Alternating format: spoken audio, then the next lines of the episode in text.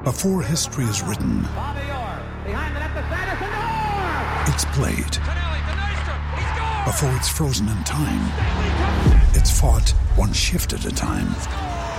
Before it's etched in silver, it's carved in ice. What happens next will last forever.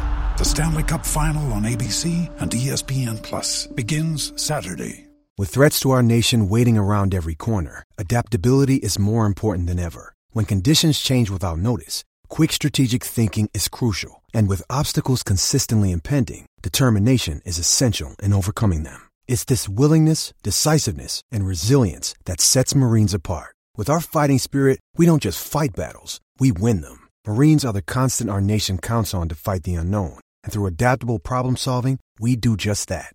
Learn more at marines.com. I don't think we played well enough to win today. Uh, we had our opportunities, made too many mistakes. Uh, three fumbles in the first half, lost two. We, um, you know, we had too many penalties. weren't good in the red zone on defense today, and then, uh, you know, obviously the, you know, we can't get the fourth down play to win the game.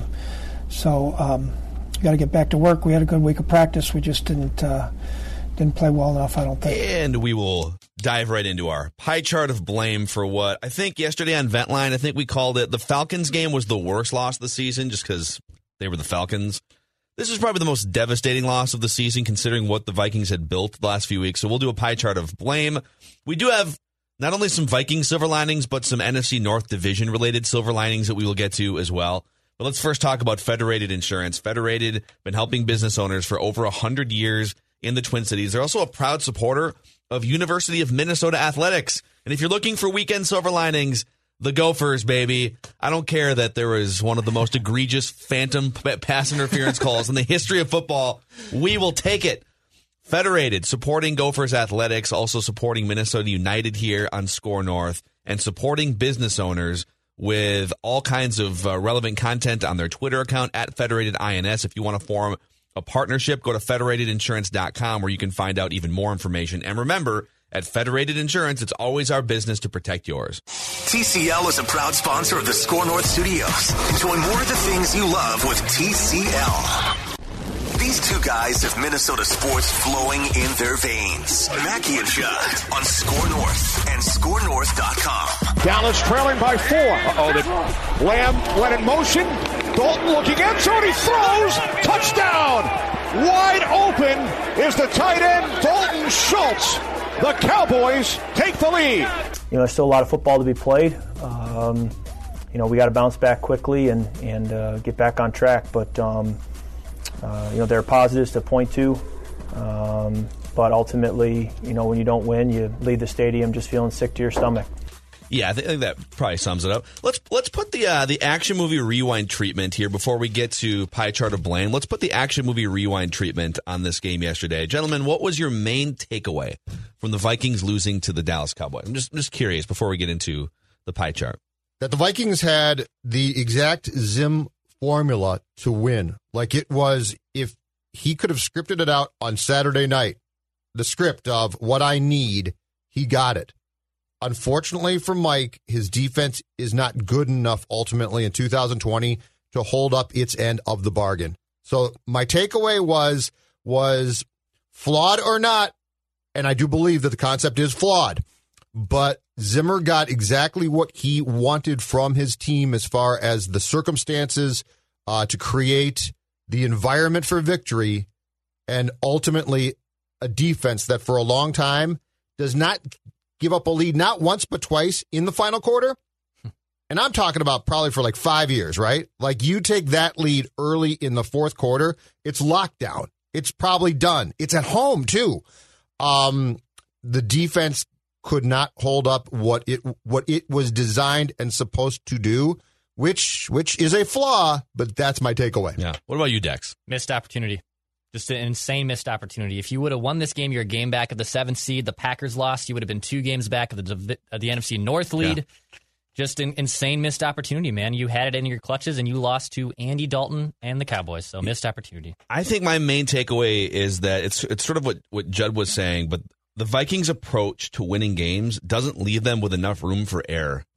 And even if their defense is awesome, it leaves them very little room for error because they can't really be trailing late in games because opposing teams know that they won't run the football. Dalvin Cook is basically eliminated from the equation late in games. And it just makes it a lot easier to play defense. You might you might wonder, well, how do the Vikings look like that offensively the whole game and then all of a sudden because the opposing team knows that the best player won't touch the ball. So, let's just let, us get into the pie chart here. Pie chart of blame. Mackey and Judd, where we uh, we dissect the damage. Now on Mackey and Judd. This chart makes it as clear as I can to you. The pie chart of blame. You want to blame somebody? The Rock knows how you feel about pie. All right, Judd, lead us off. All right. I'm going to start uh, with the smallest amounts of pie and work my way up. Okay. And I've got one, two, three. I've got six six pieces of pie. Is that what you usually do for Thanksgiving pie? Six too? pieces of pie. Do you do small then bigger or bigger than small? No, I go too big too quick. Actually, you know, you know what you might want to do too big here? too quick. You're right. In the spirit of Thanksgiving week, since you want to serve up so much pie, what if you had two pies? I mean, is it was it worth is it worth carving up two pies you for what? what? we saw late in that every, game yesterday? Every year, every year this week, I make the same mistake too. Monday, Tuesday, Wednesday, I try and not eat much, right? Because Mm-hmm. I'm like, by Thursday, I'm going to be starving. It's going to be great. Thursday, I'll run downstairs and start on the hors d'oeuvres. And by the time the turkey's served, Wait, wait, I'm stuffed. Wait, when you run downstairs on Thursday, are there just hors d'oeuvres on the table? Has We Dawn, got has, some Dawn's str- been yeah, up oh, for like done- six hours. Oh, she's she's starting on the turkey to go plan tonight. The Yes. bird the bird was in the sink on Saturday. Oh my love the bird's in the fridge right now. Tonight she All right, starts. it's turkey to go. Declan and I are going to swing by your driveway and just uh, get a little, little cur- I'm gonna tell you curbside right now- Zulgad Thanksgiving meal. Dawn has turkey to go down, and it changes your life. Yeah, because turkeys, you know, turkeys, turkey. It's not great. It's fine, but turkey to go, Hundred percent. You know, it's funny. My, so my my mom made turkey to go sandwiches for twenty years. Oh, they're so good. And uh, and left the recipe. Haven't dabbled in it, but like Yeah. left the like the seasoning she puts on it and everything. Oh yeah, no, that's Man. key. That's key. So I'm just right. saying that the option for creating a second pie here, there was so much off yesterday's game. It is Thanksgiving week, so Oh, I, I mean, I could create two three piece pies too. You know what? Think of this however you want. Okay, it's up to you.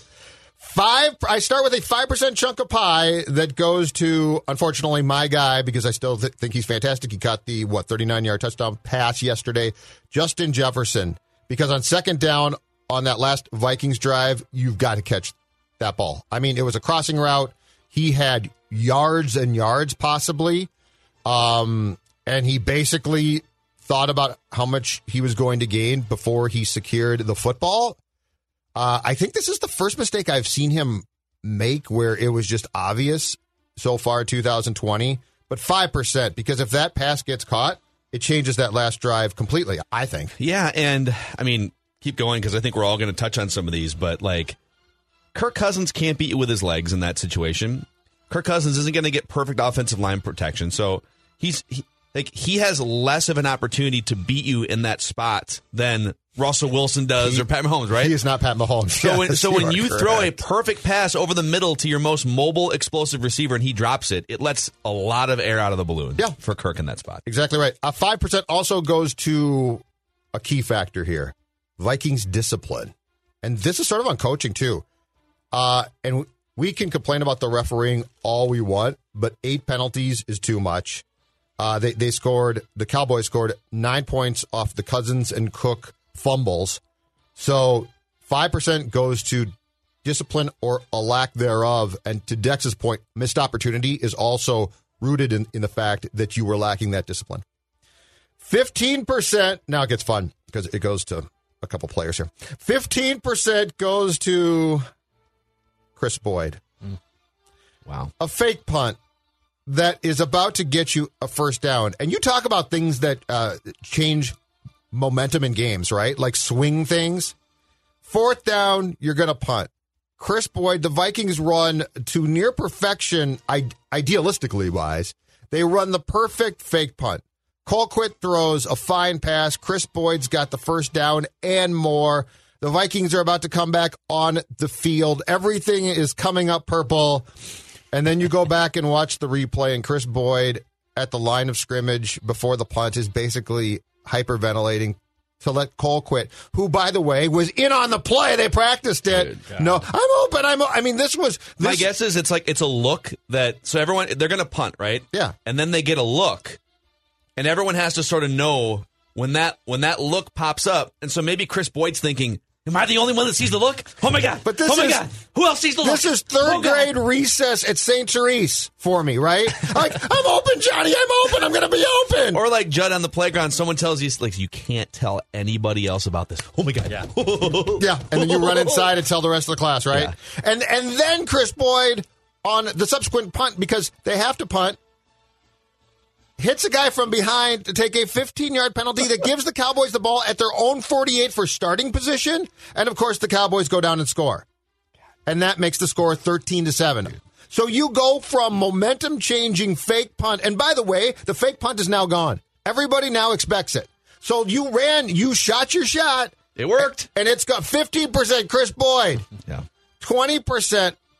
So Kris Boyd made mistakes, right? Like these are mistakes, and people make mistakes. Like it's frustrating and and, and it shouldn't happen, but they make mistakes. Actually, you you- missed one of the Kris Boyd. Kris Boyd dropped a oh, game-winning that's another one. interception. Yeah, you're right. and it and it, it was an An- Andy Perhaps Dalton was should've given him more. Andy Dalton was throwing a slant a slant route. I can't remember who the receiver was, and the receiver cut off the route. There was just some miscommunication. And now, in fairness, Kris Boyd was watching the route, and, then like as he's turning, the ball is play. hitting him in the chest between the numbers. It's a tough play. So right. it wasn't like he was tracking it the whole time and dropped it. Uh, but it is worth noting he could have ended the game if he catches that ball. So 15% Kris Boyd, and Kris Boyd made mistakes, but they are they're mistakes. Lack of effort is not a mistake. 20% goes to Kris Boyd's fellow rotating left cornerback, Chris Jones. Oh my god! The Pollard 42 yard touchdown run. I'm going to say this right now, and I don't. I don't think I'm going out on a limb here. Zimmer took over this team in 2014. Okay, and like his defenses have been for a long time pretty damn stout. Like they've had bad games. I get that, but I, the philosophy of his defense is pretty pretty sound. I would say this is top five and maybe top three missed tackles of all time by a Viking under Zimmer. I mean, it's that bad. The Pollard run, 42 yards, and and the Star Tribune has a great picture of Chris Jones basically watching Pollard run by him without anything besides, uh, oh, hold on, I'm going to put my, oh, I Like- missed you. Like, what is so the, the the obvious explanation is that he just didn't want to make a hit, right? Like the, the obvious explanation yeah, is that's a simple one. he made a business decision, even though he has no job security. I don't know how they haven't cut him yet. We're recording this on a Monday morning. It's been Okay, well, they might have. We wouldn't know yet. and and I think if you're looking for a secondary explanation, I have been trying to put myself in his shoes. Like, what is the? There's no way that he just like just backed out of making a tackle on that spot, right? But what is the other explanation?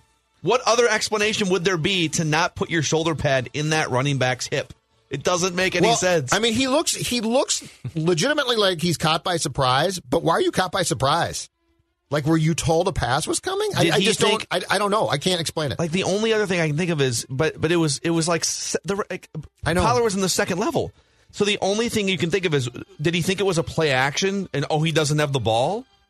But why would he still be like pretending to not have the ball it's like he's frozen field? in time, It's so weird. and like and like it's just bizarre. All right, so twenty percent Chris Jones because that was just pathetic. Yeah. twenty five percent. Speaking of guys who might not be employed by Tuesday, twenty five percent Marwan Maalouf special teams. Third consecutive game in which let's see. So against Detroit, two block punts. That's bad.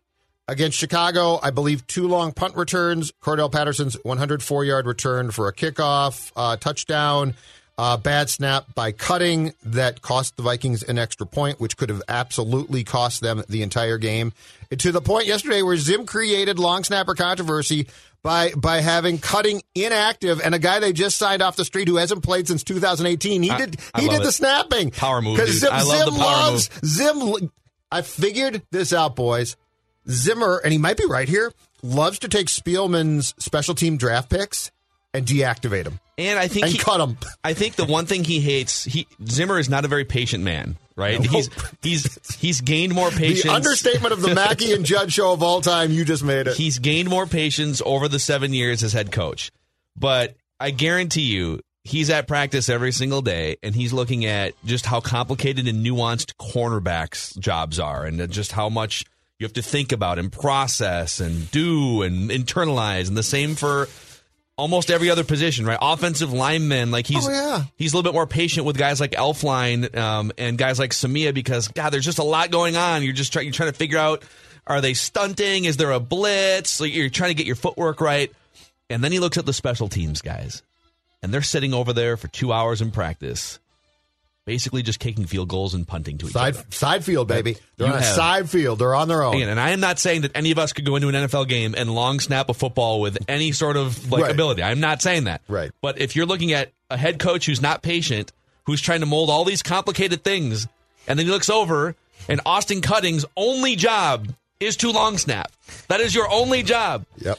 And, he can't, and, he, and he's rolling ground balls back. Mike in Mike Zimmer's mind, it's like, dude, you're cut, or you're on the bench So, this week. You're Jeff, deactivated. Jeff Locke, Blair Walsh, um, Daniel Carlson, and Yeah. now Cutting. Yeah. These are all guys because you know what, Mike. Mike is bound and determined to teach Rick.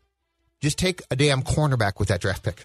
The Rock knows how you feel about So pie. and special teams. So on Sunday, muffed punt, botched trick play, uh, subsequent Kris Boyd penalty, and, and then don't forget too, it was a CeeDee Lamb twenty yard return of a punt that put Dallas at its own thirty nine to start the winning drive.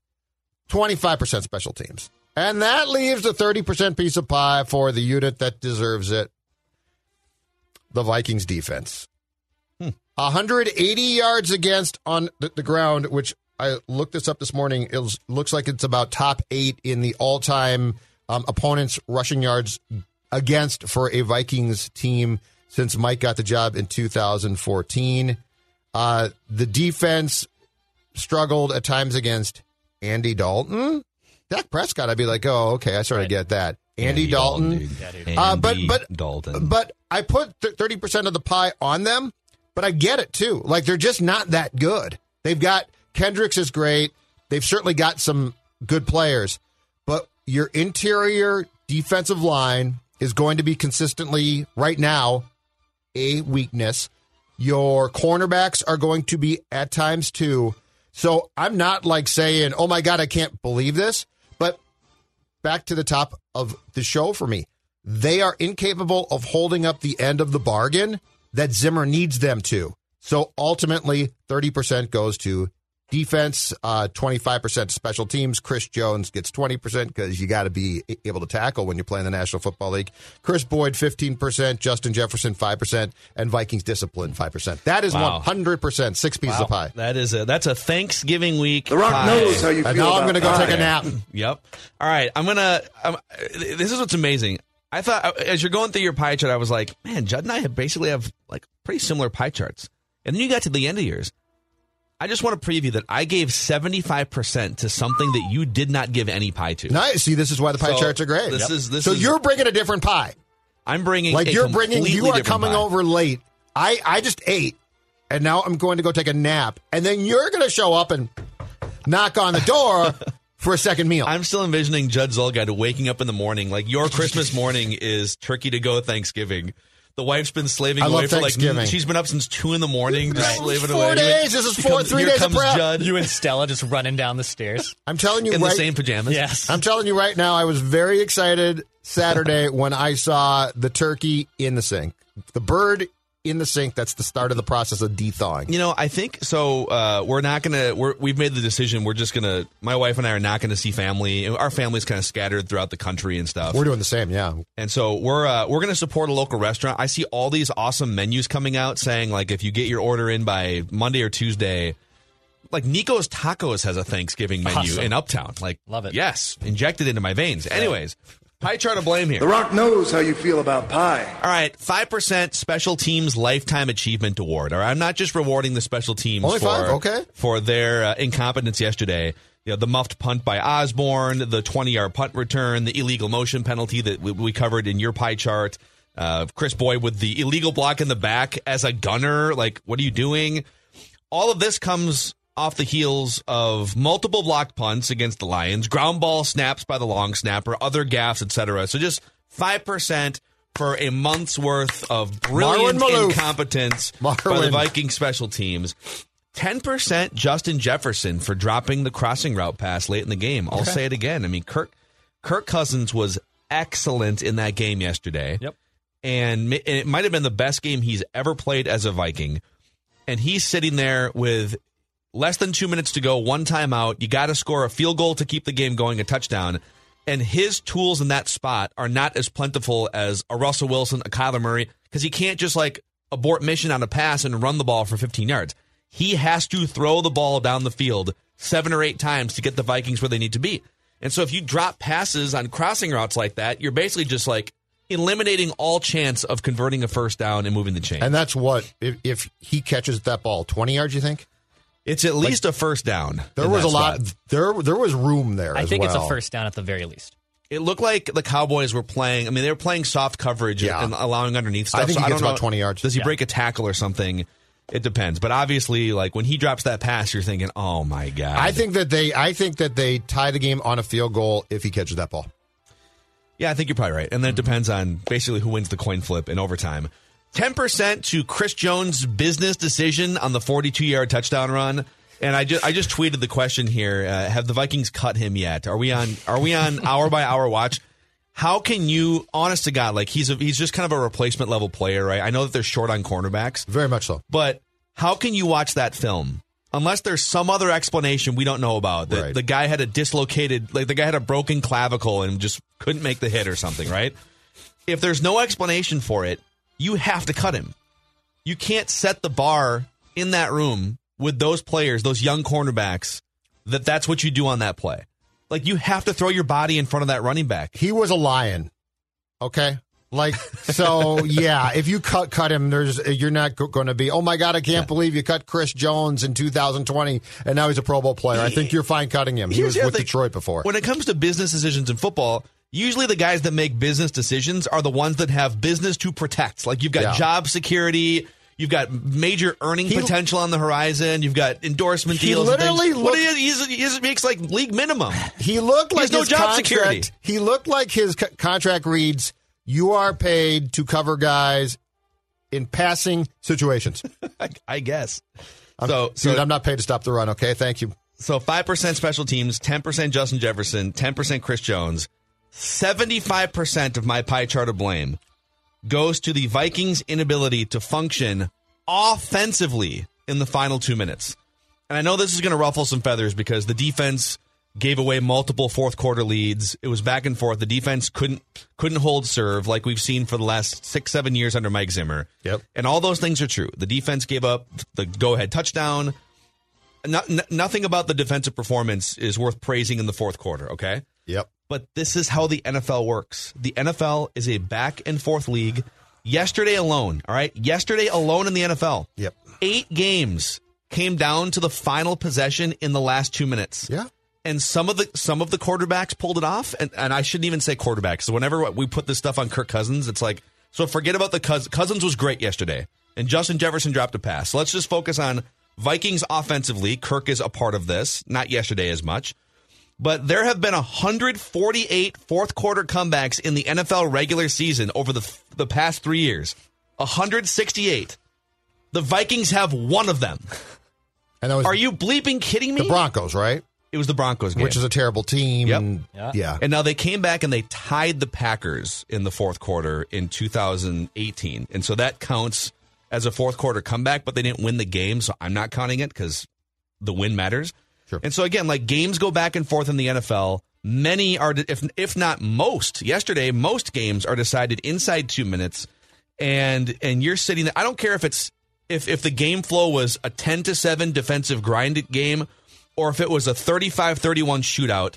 Tons of games come down to the two minute drill, and the Vikings offense is the most incompetent two minute drill offense in the NFL the last three years. Yeah. Period. But that's how they're built. Like that's on that's on Spielman, Zimmer. That's on the people that make the decisions. Like they were yesterday's game. Here's the scary thing. It had almost every element of what they want. This is what they want. Like they they have constructed their team to be very successful and possibly win championships in 1992. That's how they're constructed. So, like, I, yeah, let's not blame Kirk. They they are they are built to do what they did. The only thing they're basically built not to be trailing late because the construction is our defense won't allow that, which Yeah. they're not good enough defensively to do now. But this is this is the problem, and it goes beyond Kirk. This is a front office philosophical decision of how they're going to operate, and it's a really intriguing thing. Um, but unfortunately for them in 2020, it don't work. I mean, what you just said, think think about it. And I'm I'm not shooting the messenger here. That the Vikings aren't built to trail late. Correct. But think about how many games you're trying you're trying to bend reality to what you want it to be. It's not possible. I don't care how you're built. I don't care if you're built like the Vikings, if you're built like the Chiefs, you're going to trail late. And if you don't have a way to win some of those games, I'm not even asking you to win all of them. Yeah. You've won one of them in the last 3 years. Yeah. And also worth noting, this is the in terms of like you know the ability to move the ball offensively. We are in the midst, in part because of the pandemic and and lack of offseason workouts, in part because of just offensive rules, you know, rules favoring offenses. We are in the midst of the highest scoring and highest yardage season in NFL history. It is easier to move the ball in those situations mm-hmm. than it ever has been in the history of football. And the Vikings are still completely incapable of crossing the 50 yard line in most of these situations. And I and, and yesterday, Kirk Cousins was not really part of that problem. I mean, like, would it have been nice if he could run for a first down or something on fourth? Yes. Right. Um, but he has been part of the problem in a lot of these. And- because of his just like inability to lead and focus in these situations. This is So- not. This is what you just went through is not going to change until you have a different coach, and and maybe a different general manager, but and that does not make him a bad coach. But if you're telling me, I mean, it, it, You it's, want it's a this huge it's a huge blind spot. if you're telling me that that you want a team, I mean, it sounds so silly, but that can take a two minute drive and be successful and be built that way, you would need a new coaching staff. I mean, seriously, like when the Vikings are trailing, like halfway through the fourth quarter, and there's only one or two possessions left, and the Vikings are trailing, the game is over. And that's not just me like giving a hot take. Statistically Oh, and I've- factually, the game is over. The last three years, they have won. So, 75% to the Vikings' hmm. inability to move the ball offensively in the two minute drill. Declan? The Rock knows how you feel about pie. Honestly, a, a tough pie chart because yes, Kris Boyd had a bad game. Some guy named Chris Jones also had a very bad game. I had to look up who number 28 Jones was uh, in the first series of the game because I had no idea who he was up until uh, the first quarter of yesterday. But I had a tough time putting blame on specific players for this one. I think this was a communal team effort. So seven, I have three chunks of pie, but seventy percent of this pie is going to the lack of clutch execution. So you had the last drive. Where all you have to do is just get in field goal range, right? Mm-hmm. You also have a drive before them, before the Cowboys happen, where you could ice the game right there too. The second to last offensive series the Vikings had. Adam Thielen, Thielen is just complaining and being on the sidelines, just beside himself that there's no flag. I know we all love Adam Thielen in this town, but for God's sakes, Adam, calm down. It's the National Football League, not the National Thielen League. I need you to relax, dude. He gets so bent out of shape over the smallest things that happen in football, man. You're covered. That's what happens. It, it really bugs me because he always has been like this. Be careful. And people, be careful. he is like a, a fans patriot get very. saint. ma- He's I, from I here. did this. He's from here. I did this same rant two years ago and got an incredible amount right. of crap because people are like, oh, "Don't pick on Dude. Thielen." His whining, his moaning and whining drives me crazy. We- it is a thing here. Like Karl-Anthony Towns does the same thing with Yes. the Timberwolves. Like let's just let's just be able to overcome some adversity here, boys. No kidding. So those two offensive drives could have iced the game. You didn't. Just Jefferson has that cl- that that bad drop in, on second down. Seventy percent for lack of execute clutch execution. Fifteen percent for the lack of pass rush against Andy bleeping Dalton. Okay, so according to ESPN stats and info, the Vikings pressured Andy Dalton on only four of 34 Yeah. dropbacks yesterday. PFF, PFF has six pressures for hurry, so basically the same. It- Yeah. it- like it So doesn't. bad. if you don't pressure Andy Dalton, like I know we all think Andy Dalton is a, is a basically a bum. He's a backup quarterback right now. But if you give him time to throw, guess what? He's going to find the throws. Pressure him. And I'll tell you what, the one sack. So Jaleel Johnson had the one sack. That was a coverage sack.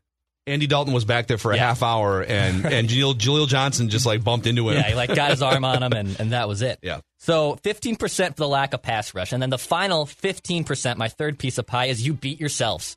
So eight penalties for 80 yards. You outpossessed Dallas. You outgained Dallas. You had the recipe for 30 Dalvin touches. You found Adam Thielen for two touchdowns. Justin Jefferson had another big catch and another decent game. You literally beat yourselves. Two fumbles, too. and the, and turnovers. So if you look at the box score, you take away the score, you'd probably think the Vikings win this game. But the penalties killed you. The lack of clutch execution killed you. You let Andy Dalton sit in the pocket and basically fillet your defense, and some of that was missed tackles. I get that. But you beat yourselves. So my pie chart goes 70% for lack of clutch execution, 15% for the lack of pass rush, and 15% for beating yourselves. The Rock knows how you feel about pie. Great stuff. That was very therapeutic. I think yesterday was a very therapeutic episode of Vikings Vent Line too. So uh, if you if you haven't yet, check that out. Purple Daily Podcast feed, Apple, Spotify, ScoreNorth.com. Uh, you can also just go to ScoreNorth.com and find all of our videos, all of our podcasts, et Just, cetera, et cetera. just when you got sucked back in, just when you were thinking to yourself, "Oh wow, this is impressive." Post by three wins. I, I'm Right. ba- I'm I'm back. It's like when she, you know, she tells you now she wants to commit, and now uh, she pulls the rug underneath you. You know what? The Vikings and I are Doesn't just ever happen to me. the So. Vikings and I are just friends. Okay, Okay, we're just friends. gotcha. Well, while we sit here and try to figure out what to do with our uh, tormented Vikings relationship, the one thing that really does make all of us feel better is when the Packers lose hilariously and their fans melt down on post-game call-in shows. This is Packer Vent Line, courtesy of our friends on the Green and Gold post-game show on the Fan in Milwaukee. The Packers are not trying to win a Super Bowl. They don't care about that. Their goal is to be good and sustain goodness, if you will. Uh-huh, Uh huh. Last year, they got to the NFC Championship game. They lost four games. In those four games, they gave up 732 rushing yards. In the NFC Championship game, they gave up 285 rushing yards. So you'd think you don't have to be the smartest person in the room to know, oh, what do we got to do? We got to address run defense. But they don't because they don't care about being great. Go, Pat, go! That's true. That was such an so they were up by 14 points at the half yesterday on the Colts. But the Colts are those are one of those teams. Even if they get off to a bad start defensively, they're kind of a punch you in the mouth defensive team. Yeah, they are good The defensively. Packers hate getting punched, and they got punched. Well, and the quarterback really hates being punched. he does. He doesn't take it well. Why are the Packers such a soft and complacent organization? Our special teams have been bad for a decade. Whether it's Shawn Slocum, Ron Zook, had to be about the worst ever. Now we've got we've got a punt block this year, punt return. Well, and Gary, going back to your point before the break about why players don't come here, this I remember um, Darrelle Revis saying he was shocked Green Bay never called him. And that's that was what we did under Ted, and obviously Moody's done a little bit more, but we like our guys. We're complacent. Go, Pack, go! Did I hear that guy just complain about special teams problems? You want special teams problems? You want special teams problems? Go, Pack, go! This loss is more to me on Rodgers, if you ask me, because he's the, he's the guy. And for him to not make decisions like that down the stretch, where he's supposed to be the man with ice in the veins, is, is kind of troubling to me. Go Pack, go! That's hilarious. It- you know, honestly, Packer Seven and three, would right? be even more glorious if the Vikings had won that game, and now you're sitting here watching them melt down. Vikings creep within 2 You're yeah, five and five, Yeah. second place basically. Yeah, you're right. We uh we are contractually obligated when the Vikings lose to go around at least one lap around the room with silver linings. I know it doesn't feel like a silver linings kind of a day. It feels like a pile on the Vikings day, but but damn it, that's what we do. When the Vikings lose, we do offer up some silver linings. So we have to at least offer up one each, a Viking silver lining before we talk Timberwolves. Hold on. Mm, okay, I got one. Before he dropped the crossing route on the Vikings' final drive, the 39 yard touchdown pass, and I'm going to give credit both places here, okay? So hear me clearly, folks. I'm going to speak very clearly on this.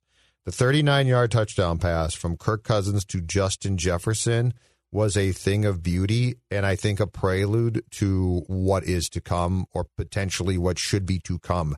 That was gorgeous. And that and you know what? To Kirk's credit, Kirk can throw that, that pass. Kirk, listen to me.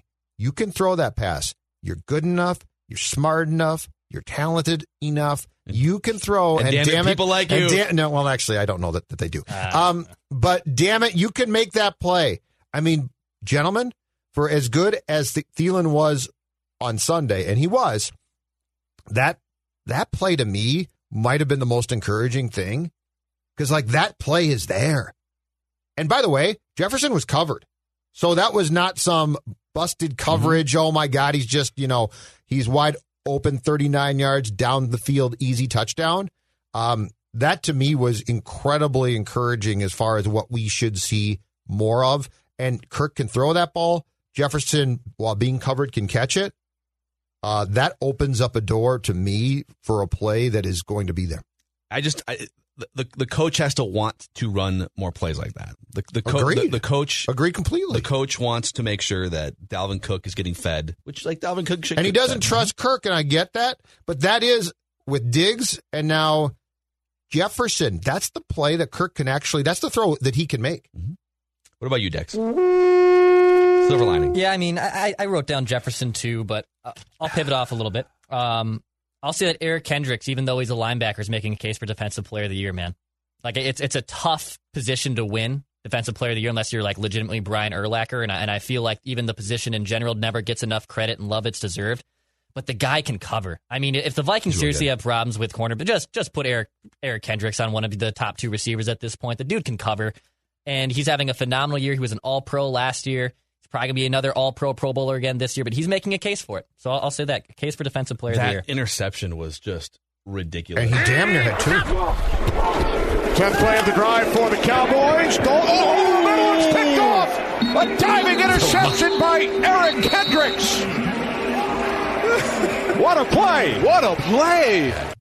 Vilma. Uh, Vilma and Kenny he Albert was experience. Villainized by Vikings fans. I think mostly because people just hate anyone that was on the 2009 New Orleans Yeah. Saints team. I kind of liked him. I know Judd, you were at the game, but like I, I thought he was great. I really he, enjoyed him. he did make one comment at one point. Uh, I think it was Adam Thielen was complaining or something about defensive contact on a play, and Jonathan Vilma reacting to potential defensive contact on a Vikings offensive player, predictably said, "I don't know if I saw anything there." And I was like, "Of course you didn't. Of course you didn't." Uh, actually, one more thing off the broadcast crew here. okay.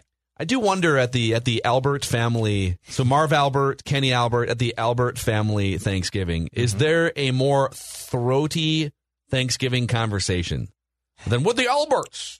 Yes, we talk out of our throats. Yes. Tenth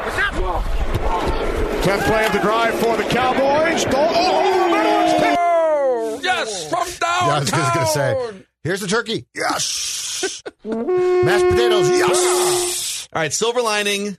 Believe it or not, according to 538.com, the Vikings still have a 20% chance to make the playoffs. Wow. That's a huge that's Yeah, well, Not bad. Twenty percent Crazy league. And if they win these next two games, which they should, and they will be favored in them, Teddy Bridgewater did not play yesterday, so we'll see what happens with his status this week. I'm guessing he probably wants to play. Yep. But if they win these next two games, that percentage creeps up. Got to keep an eye on the Arizona Cardinals, who are uh, a couple games in front of the Vikings, but there's still a 20% chance here. Win these next two games, and then see what happens against the Buccaneers. Can I give you one from the game? Like just as a fan of football, I got to see CeeDee Lamb make a touchdown catch that was spectacular. And I saw a note saying, well, Gladney's got to stop that. Okay, I propose this question. How is Jeff Gladney stopping that play? Dude, that, was, a- that was an absurd that catch. that that is a nuts. I mean, he's falling backwards, hauling the ball in with his free hand and securing it. Yeah. Um, that was as a football fan, that was a spectacular thing to watch. I feel like we are in this wide receiver renaissance right now. You know, there's still some old guard guys. There's still, you know, OBJ is hurt, but there's still, you know, Antonio Brown is back, and you got DeAndre Hopkins is is is one of the old guard guys and still playing better than almost anybody. But this 25 and under group with both the guys we saw yesterday, DK Metcalf, DJ Moore in Carolina is now up Yeah. to like 900 yards receiving. Yes. Um, this Terry McLaurin in Washington with no quarterback, just putting up ridiculous yards every week. We've got some, we got some guys 25 and under that are really, really fun to watch. And the position. catches that they make. Yeah, it's uh, guys that you grew up watching, unless they had you know Fred a pound, a Biletnikoff with, uh, stickum on their with the hands. stickum. Fred Biletnikoff of uh, Raiders fame. Yeah, you're exactly right. But I mean, they they make one-handed grabs now. You expect them. And even Thielen, apparently Thielen had told the broadcast crew or whatever, just like, yeah, I, I, I don't think one-handed grabs are as hard as you all think that, that they are. And then of course you see the last two weeks, and Thielen has made two of them. Yeah, that was a great catch too. You're right. So, all right, so that's our that's our pie chart of, of blame for the Vikings, and again, Purple Daily for even more in depth breakdown in our Viking statements on this Monday, and for Vikings vent line from yesterday. Quick pause, and the Timberwolves had a low key big weekend, making three big moves. He's an elite playmaker. Um, you know, we, we have a, a, a core and, and a young group um, that uh, will need guidance, and not not for any other reason than that it takes time in this league to find your way. And having somebody of, of Ricky's uh, character, having somebody of, of Ricky's basketball and NBA knowledge, um, he'll be able to help these guys along. So we're, we're really looking forward to that. Uh, and then, you know, you, Jay, you look at a guy, guy like Anthony, uh, what, what they're already able to do are things that, that you can't teach uh, with their God given abilities. Now, as, as, as we continue to work with them, uh, we'll be able to hone some of those, some of those things in and also uh, develop other, other characteristics that they don't even know they have in their game. And uh, that just goes back to having an elite playmaker like Ricky, having an elite point guard like D'Angelo out there, being able to help, help these guys and maximize them. Ooh, uh, Ryan Saunders talking about developing characteristics that Anthony Edwards doesn't even know he has. Anthony, you're going to be shooting only from half court.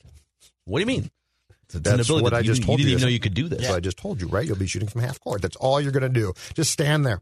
It's going to be great. Uh, the Wolves roster reconstruction plan that started last year. They just they, the Gerson Rosas and company took over the front office and just put a construction sign out front. Said uh, will will be finalized at some point in 2021. And so they're definitely still going to make moves uh, in the future, but their roster reconstruction, at least for 2020 and and then into the start of the season, looks to be complete after three big moves over the weekend. The Wolves re-signed Malik Beasley to a four-year, $60 million contract extension. I believe the fourth year is a team option. Uh, Juan Hernangomez, six foot nine, power forward, swing guy who can shoot, as we saw last season, former first round pick with the Nuggets. He signs a contract, and then they make a trade for defensive power forward and noted team leader in the background, Ed Davis. Doesn't even wind up playing a game with the Knicks. He's bounced all over the place. But I think the biggest move of these three, and the one that's getting the most attention and maybe even sideways looks, is the Malik Beasley contract. In part because he's got some legal things that are playing out right now, but also because most people look and see, wait a second, this dude was like sort of an, experimental guy last year that was trying to prove himself over the course of the second half of the season after the trade. And he did enough to get a $60 million contract over four years. And Judd, I just want to tell people if you if you start to play the math game in the NBA, like if you start to see these contracts, like how does that guy make 15 million, 20 million, and you're comparing to like football, baseball? The NBA salary cap is 109 million dollars, and there's only 15 guys on each team, so they're all getting paid. So I think we have to mm-hmm. move past like how does that guy make 15 million? Well, somebody's going to make 15 million dollars who can shoot 40 percent from three. He turns 24 this week. He was one of the Wolves' best offensive players last year and he's one of the better three point shooters in the entire league, over forty percent the last couple of years. And so, is it a little bit of an overpay for for Malik Beasley? Probably, but um, I don't think it like cripples their. They, they weren't going to go out. They didn't have free agency money anyways to spend. This is all money bringing their own guys back, so it doesn't like hamper their ability to get a third superstar in free agency. I like it. He's a good player. So with, with the uh, reconstruction of this roster largely in place now, answer me this, Phil Mackey. How does the offense work as far as as the pieces of the puzzle of the players who are going to play the most fitting together? So a lot of that remains to be seen because we don't know. We don't even know what the starting lineup is going to be. We I know need if- you to recklessly speculate on my question right now. I don't need Reckless speculation. You got the reckless speculation. Trade talks. Juicy rumors. Sure. So let me let me take your. Um, I want to answer it in this way. Yeah. because I think it's I think it's less about like, well, what what's this all going to look like? I think I don't like we don't even know what the starting lineup's going to be. We, we don't know if Anthony Edwards is going to start right away. We don't know if Rubio is coming off the bench. Uh, but we but we do know that the Wolves' three main objectives over the past 12 months or so are pretty clear, and they've done all they can to pour energy into these three objectives. All right. So I want to answer your question this way. Objective number one was get better shooters in here for years and years, and we love Flip Saunders, but even Flip Saunders in his second time around, and and uh, when Sam Mitchell was the coach, the Wolves were running mostly a two point centric offense, and only when Gerson Rosas and company took over did they like literally on their practice courts did they start putting red X's in the long two point areas. Yeah, and they're not shy about it. I mean, Anthony Edwards came out and said there was an anecdote uh, on draft day that he and his trainer were getting set to work out for the Timberwolves brass, and the trainer had some long two point jump shots built into the workout. Anthony Edwards stopped the workout and said, "Hey." The Wolves don't take these shots. yes. Let's get rid of these. And so they've they've ju- they've just now sort of caught up to what the Rockets and the Warriors and the Suns were doing this 12 years ago with uh, with um, wow why am I spacing on uh, Mike D'Antoni. So so get run run the right system that's efficient. So score inside and shoot from outside. But you got to have better shooters than they had last year to pull that off. It was a bunch of Josh Okogies and Jarrett Culvers yeah. just putting up bricks last year. So Malik Beasley, Juan Hernangomez, these guys can both shoot. Anthony Edwards can shoot too, but his shot selection is terrible, and and the percentages you know bear that out at Georgia. And obviously Towns is one of the best shooters in the NBA. So get better shooters in. They did that in part after the trade deadline uh, hit last year. That's main objective number one. Objective number two is get some veteran leadership in here so that you can help mold these young guys. Just just build a more uh, mature culture behind the scenes in a more stable culture and make sure those guys can play too. It's like remember when the Twins brought in, let's bring Jason Kubel back and we'll bring Jason Bartlett back. And Bartlett did magic tricks. Lay off him. It'll be great. It's like, well, those guys couldn't do anything I'm, anymore. I'm going to disappear now. hey, Bartlett disappeared. Yeah. Yeah. Off waivers. You see him play yeah. left field? Yeah, that's why he disappeared. And uh, and with Ricky Rubio, even more so Ricky Rubio than Ed Davis because he's going to get more minutes. But Ricky Rubio and Ed Davis both check that box. They're Sure. both good.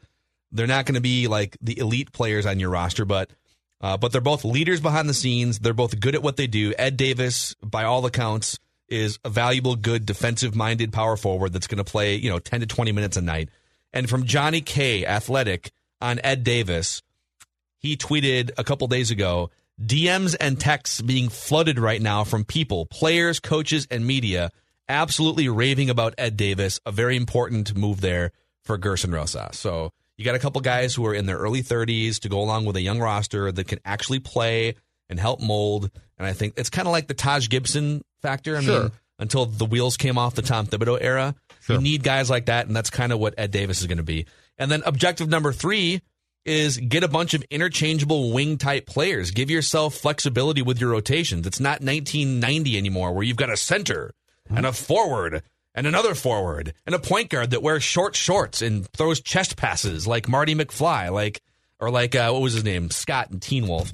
Like you need interchangeable wing type guys that are six four to six eight, six nine that can play two or three different positions that can switch on pick and roll and uh, and you can change your starting lineups, et cetera. So basically, eighty percent of their roster now is guys who are between like six four, six eight, six nine that can play two, they can play the three, they can play the four if you want to run a smaller lineup out there, and a lot of them can shoot better than maybe a year or two ago uh, with this roster. So better shooters, veteran leadership, interchangeable wing type players.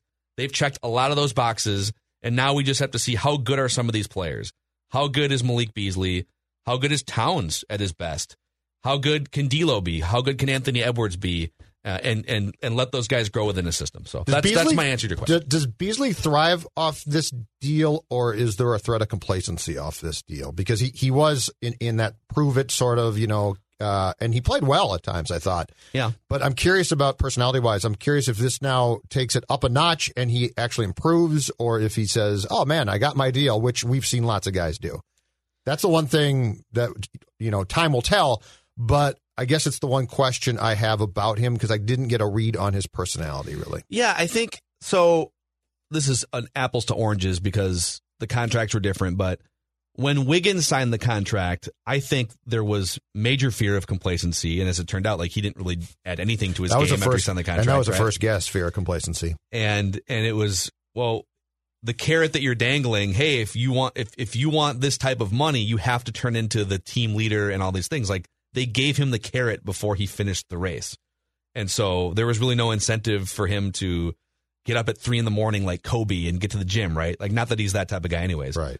With beasley no one's expecting him to be one of their two or even three best players. That pressure is on towns d'angelo russell and now anthony edwards. And I think if Beasley can come in and be, you know, and, and he may get, I- don't think he's going to start. I- Again, we, we'll have to see the lineups play out. But I think he's a guy that's going to play 25 to 35 minutes a night, depending on matchups and game flow. And if he can just be a scoring spark in those situations with very little pressure, um, I, I don't, I don't, I don't think you're going to see complacency. I think he's going to come in and like want to jack threes and score 20 points. He's a, he's a little bit like a more modern NBA version of Jamal Crawford in that way, where he's just a guy that could come in and maybe in 20 minutes he jacks eight threes and scores like 24 points. I love that and guy. gives you a huge spark. I love Jamal Crawford. That's one of the best comparisons I can come up. If he can turn into like modern day, you know, uh, diet Jamal Crawford, I would say that would be a great win for the Timberwolves. So what what is your opening night starting five right now? Do you start Ricky at the point guard? Hmm. Let me draw and this Russell up at the two. So D'Lo and Cat are for sure starting. Yep. I think Hernangomez probably starts. I think you want that. I think you want uh, s- stretch bigs at the four and the five. Not a lot of defense with these first three: No. Cat, D'Lo, and Hernangomez. No, no, no. And then the question becomes: Do you, if you start Rubio, you're basically committing to D'Lo off the ball to start the game, which I wouldn't put it past them. Yep. I probably start Anthony Edwards. I mean, there's no defense in here at Oh all God. whatsoever. So where where does he start? I- I just bring- technically. Where does so Anthony Town- Edwards Towns start? at the five. I don't Hernan actually- Gomez at the four. Four and Yeah, and then Edwards and at the Ed- three? Edwards kind of at the three, but he can also handle the ball, and Right. then and then Rubio at the one, D'Lo at the two. I don't know if I love that though. That's that's a great question. I don't know what the lineup's going to be, and I don't know if they know what the lineup's going to be yet. Because you can make a case that Malik Beasley should get some starting run here. because you got to have some defense, right? So like Ricky Well- could end up starting because if you got to have some defense, Here's the thing: or do you not care? they aren't going to play good defense. No, they're not. But I mean, do you want a stabilizer or not? Well, Like it- one stabilizer? Here's the other thing: Karl-Anthony Towns needs to become more of that stabilizer. True. He's got the physical attributes to do it. I don't know why it hasn't clicked as much defensively. You know, KG was great for him in his rookie year because KG was out there helping bark out the calls and just set that defensive culture. Yeah. And and, and you're Yes. kind of hoping that KG could spend maybe two or three additional years with the Timberwolves of that stretch, even as a consultant, and Yep. he's just been gone. So so at, at some point, if Towns doesn't play defense, it's tough to really the question. maximize this team's potential. Do they have a, a player uh, either in Ricky or Davis? Do they have a player on their roster who can play enough to hold people accountable? Because that's what KG did. Yeah, both both Ricky and Ed Davis are going to be the types of guys that. And that put- Taj, Taj did too. Uh, but Ed Davis, I don't. I don't see Ed Davis being. It's if he's a starting lineup guy, it's going to be for short bursts and more just but like can he to play set a tone early. at all to influence Yes, his teammates? Because yeah, I, I think he'll play ten to twenty minutes a night. I think that's the thing that Towns needs, right? Like if, Town, if Towns has a person who he respects, and, and that's the most important part of this. If Karl-Anthony Towns is a guy that he respects who plays enough to carry weight, basically say, dude, you got to play defense. Yep. And I think that makes a difference. Yep, setting the example. And it's funny, we've had this whole conversation and we haven't mentioned at all the first round pick from last year, which is Jarrett Culver. I don't know how much Jarrett Culver, like, he, I, I, I don't see any way he starts. I don't know how much he plays. Like, look at all these wing players the Wolves have. plays more, right? Okogie's another one. Like those guys are going to get some minutes, but you know, if I'm if I'm looking at the wing players that I am, well, and some of this is just like some guys are going to give you more offense. If if it's who who do I trust to lock somebody down late in the game? Okay, Josh Okogie, we're you're, you're, you're going to get you're going to get some minutes at the end of the game right. defensively. But the, one of the bigger questions here is what happens with Jarrett Culver, and you know, how I'm I'm sure they were dangling him in in trade discussions, but the problem there is he couldn't really shoot when he came into the league. and now they're like working with his jump shot mechanics, and that's a fairly common thing. You get to the NBA and they fix a busted jump shot, but it's also really hard to justify a first round pick that can't shoot anymore in at that position in He's got a new shot. Don't forget, he's he's, he's revamped his shot. Okay. Yeah. So um so yeah, there's a lot of potential here. There's a lot of there's a lot of different guys that you could interchange and create different lineups based on your opponent too. And there's going to be some games where like Ed Davis will not see the floor if the Lakers if the Lakers are in town and they've got, you know, they've got a couple they've got uh, Anthony Davis and they've got um I'm trying to think of like Dwight Howard is gone, but and they've got a couple bigs in their lineup, right? Dwight. Then Ed Davis probably gets some run. Okay. But if you're playing like the Miami Heat at the end of the year last year, the Miami Heat were running out one of the smallest lineups in the league. And like Jimmy Butler was playing the four on defense. Like sometimes. Houston did, yeah. Yep, in Houston. Those are games where Ed Davis just like might not play, or he might play five minutes. And the problem is, if, if he doesn't play, then I don't know that he can carry the weight to hold a guy like Cat responsible No, he'll play throughout the season. I'm saying there's going to be games where he doesn't play. He'll play enough in the season to do it. Okay. to hold accountability. Yeah, I just had an epiphany as you, you were talking about Flip that hit me. And this comparison would never be made because the people's personalities were so different. Flip and Zim basically are the same guy in approach, largely. Very different personalities. Very different personalities, but think about the approach and think about because they're both good, right? Or Flip was good. Like Flip could coach and Zim can coach. But when you think about the fundamental philosophy of what they wanted to do, it's very similar. It's very similar in the sense that it you questioned if it was up to date enough to consistently win. And it and it was Like it's like very, like, like, like, Zim would shoot long twos. Yeah, and Flip, that was going to be the biggest thing, you know, before Flip tragically passed away is how much can he evolve?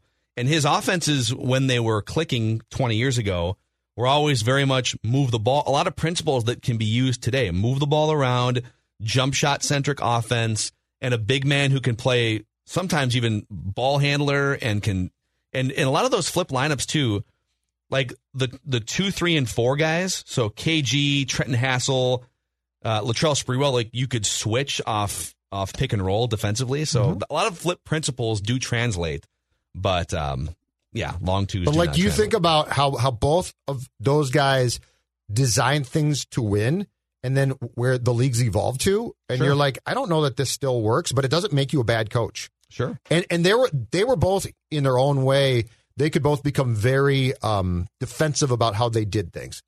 Like like Flip and the long two, Flip would get defensive. Like he did not like to be questioned.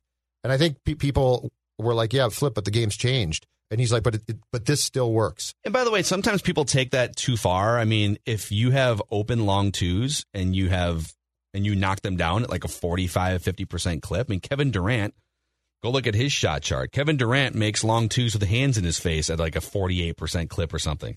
He should take long twos. He should probably take more threes and get to the to the rim. Sure. So I, I do think, and maybe the Wolves fall into this category that if like Carmelo Anthony joined the Rockets two years ago and spotted up in an early season game from 18 feet wide open and knocked it down, and then put his hand up to his mouth like, oh, and looked at his bench and said, I'm sorry, after knocking down a wide open 18 footer. So sometimes we take it too far. If you're wide open from 18 feet and you can knock that shot down, take it. If you're Ricky Rubio and you're not so great from, you know, mid range, you should probably not shoot that Change that shot. change your face. So, all right. So, exciting weekend for the Timberwolves. We uh, we're gonna pause quick and come back with things we learned on NFL Sunday. Mackey and Judd. Come on! Football! Football. Football! Football, yeah! Football! Football! You think you like football? Jon Gruden doesn't just like football, he f- loves football. You run right by his ass! Scare him to death! Ho, ho, ho, ho, ho! Santa Claus is here! Huddle up! Football! Football! Yeah! Football! Gotta eat! Terrifying. That was, that was terrifying, Jon Gruden. Gentlemen, things we learned on NFL Sunday. Let's make a couple trips around the room here, outside of the Vikings debacle late in that Dallas game. Judd Zulgad. All right. All right. I learned this. The Dolphins, in deciding during a twenty to thirteen loss to, mm-hmm. to the Broncos, and I've been a I've been a fan of where the Dolphins are going, but by deciding to bench Tua during the course of this game to put in Fitz magic, they are trying to serve two agendas: winning and development. And I don't like it. If Tua is your guy, he is your guy, and unless he gets hurt, he should play. Um, I really just question this because so basically you're saying we don't trust we trust you we trust you we trust you we don't trust you now and then and then make it very clear post game but you're still our starter. Uh, this is sideways to me, and I think if you're the Dolphins and you are intent on making Tua your starter and developing him, then he is your quarterback. And basically saying, but we're going to put in a fossil now because we trust him more is a very weird message that I don't think is productive to the ultimate develop development of Tua. Yeah, it was it was kind of weird. I, I would if you're just in development mode, wouldn't you want to see how he reacts in a game in which he's kind of getting beat up and he's not playing really well, but you know what? You still have a chance at the end. Yeah. And then of course what happens classic Ryan Fitzpatrick ending. Yeah, well and that's the thing, to- yeah. Yep. Well, like you you know, have seen that play What out. good did that do them? It's, it's tough when you're playing my guy Drew Lock in the Denver Broncos. You know, you gotta, oh, gotta watch out for Drew Lock. Drew Lock. Gritty team. Now the Dolphins, I think they did say that Tua is still the starter. No, that's the point week, though. so- Like if he's your Yeah, starter, he's your weird. starter. Just stick with your starter. Football. All right, I learned that Aaron Rodgers uh, is not that clutch. So I this is a great stat from uh, Rob Demovsky of ESPN. Aaron Rodgers in overtime in his career, Oh my god. two eight and one record. Interesting. He's attempted only 17 passes in those games.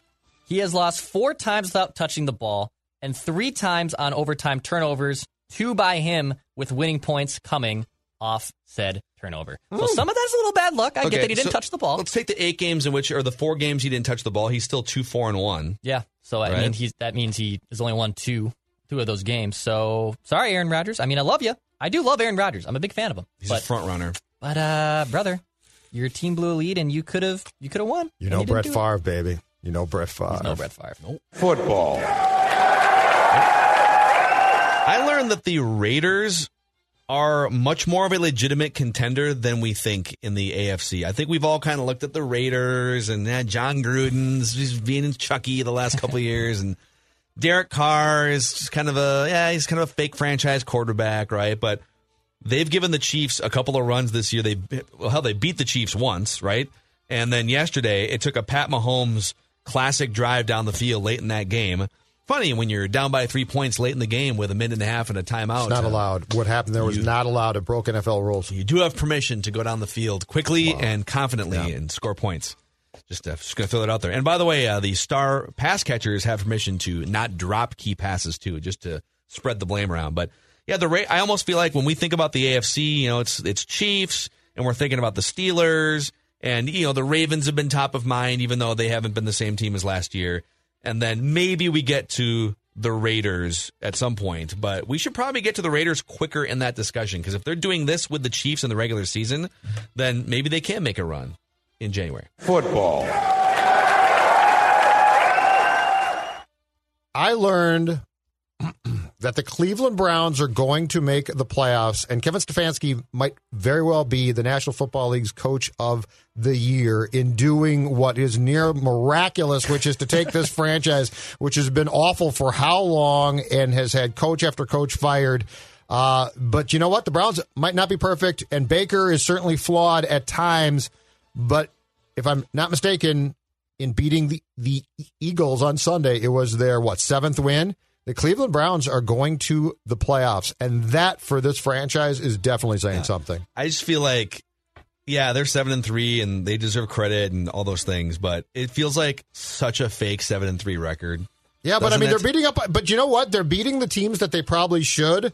And in 2020, you get credit for that. I yeah, think. and you know what, Stefanski, the bar is very, very low for Brown's success, but he has he has surpassed it more than basically any coach since Bill Belichick. the sad, So, the sad statement is they look competent, and that's not usual. yeah, it is weird. It's the it, it really is like 25 years since they've looked like this at all. So Football. Dex? Yeah, how, how in the hell did the Detroit Lions win four games this uh, this season? Uh, they- they got embarrassed by look, and PJ Walker's a cool story. I know my guy Teddy was out, but you got you didn't score a single point against Carolina.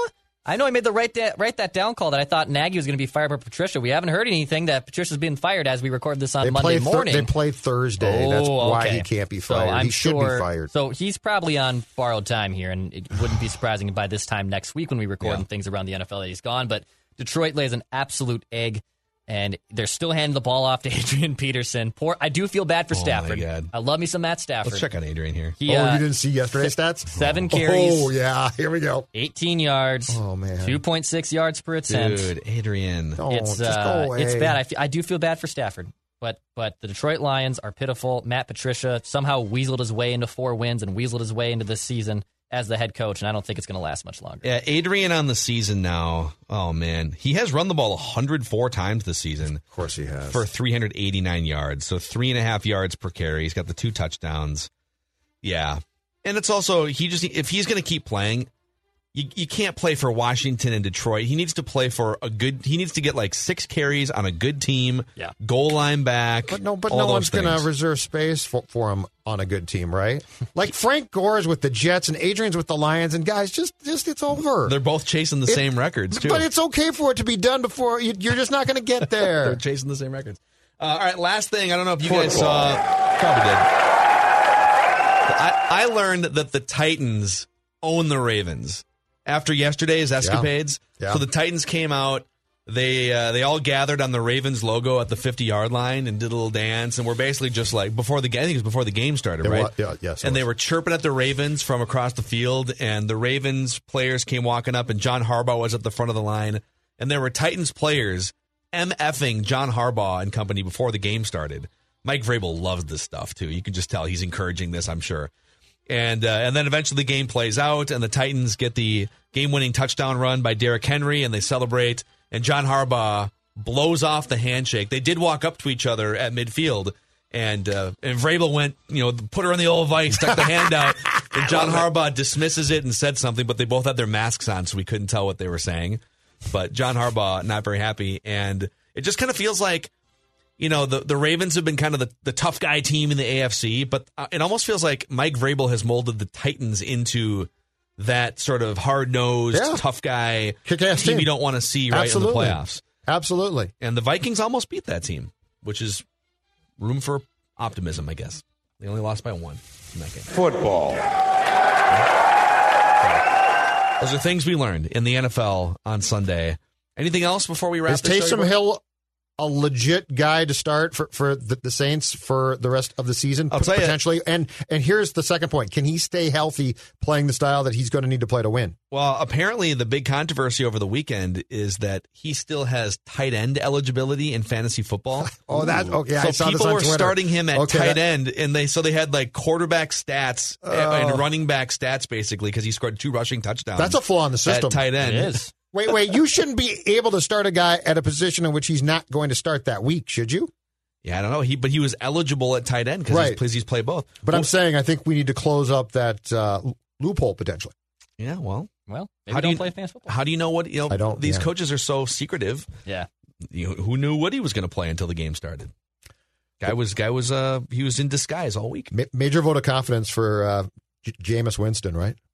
Yeah, God. Jameis, hey Jameis, we're going to start a guy who's got tight end eligibility and fantasy above you. Yeah, he's a he's a gimmick player who's thrown like four career passes. Yes. So all of them out of trick plays. That's all I got.